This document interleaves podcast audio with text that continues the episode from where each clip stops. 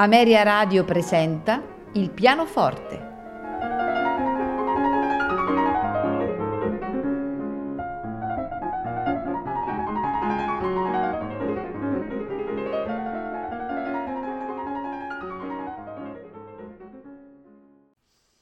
Buonasera e benvenuti a Il pianoforte.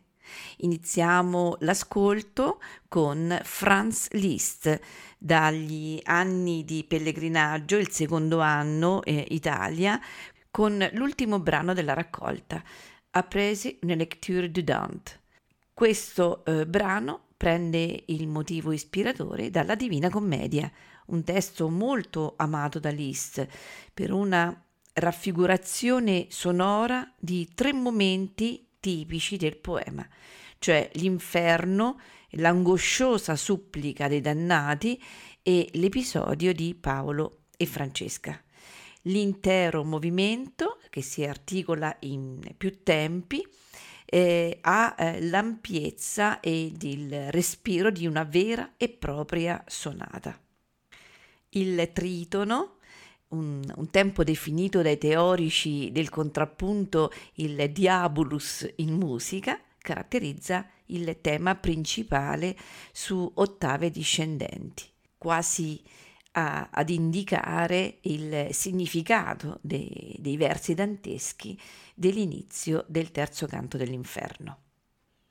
Al pianoforte Alfred Brendel.